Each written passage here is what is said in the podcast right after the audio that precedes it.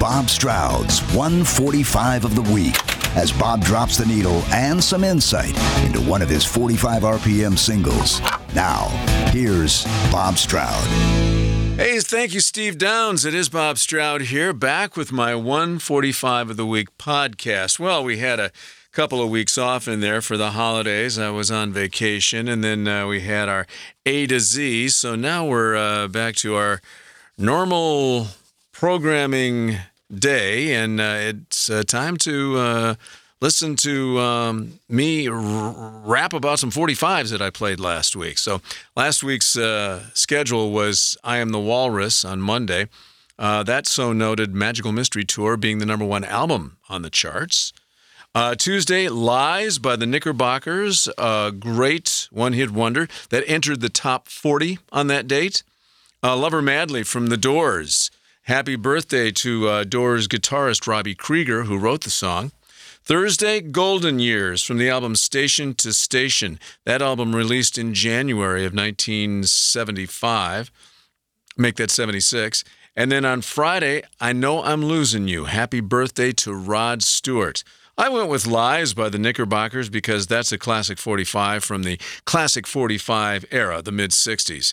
So the Knickerbockers were a band from Bergenfield, New Jersey, just one of thousands of bands in the States who were trying to figure out who they were, when in reality they were a typical frat boy band who copied the current trends of the era.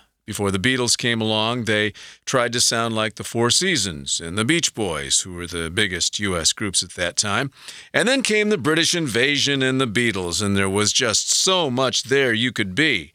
But the Beatles and their fab sound were the obvious choice of the Knickerbockers. So, according to the band, they desperately tried to write a song uh, that sounded like the Beatles.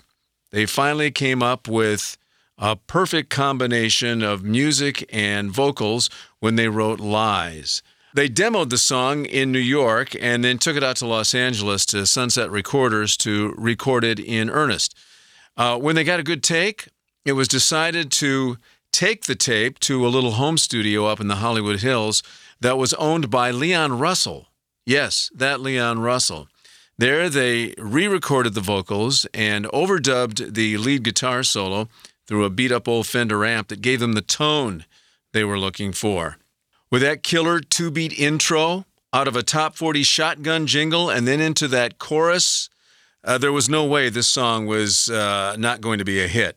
How beatily good was it? Well, John Lennon was said to have remarked after hearing it for the first time, Hmm, I don't remember recording that one at all. The Knickerbockers may have been a one hit wonder, but their one hit was covered by The Ventures, Nancy Sinatra, Gary Lewis and the Playboys, Lulu, our own Styx, who cut it as a 45 back in 74, the Tarney Spencer Band, and Linda Ronstadt, and many, many more. No lie. Thanks for tuning in. I'll see you again next week with my next 145 of the week.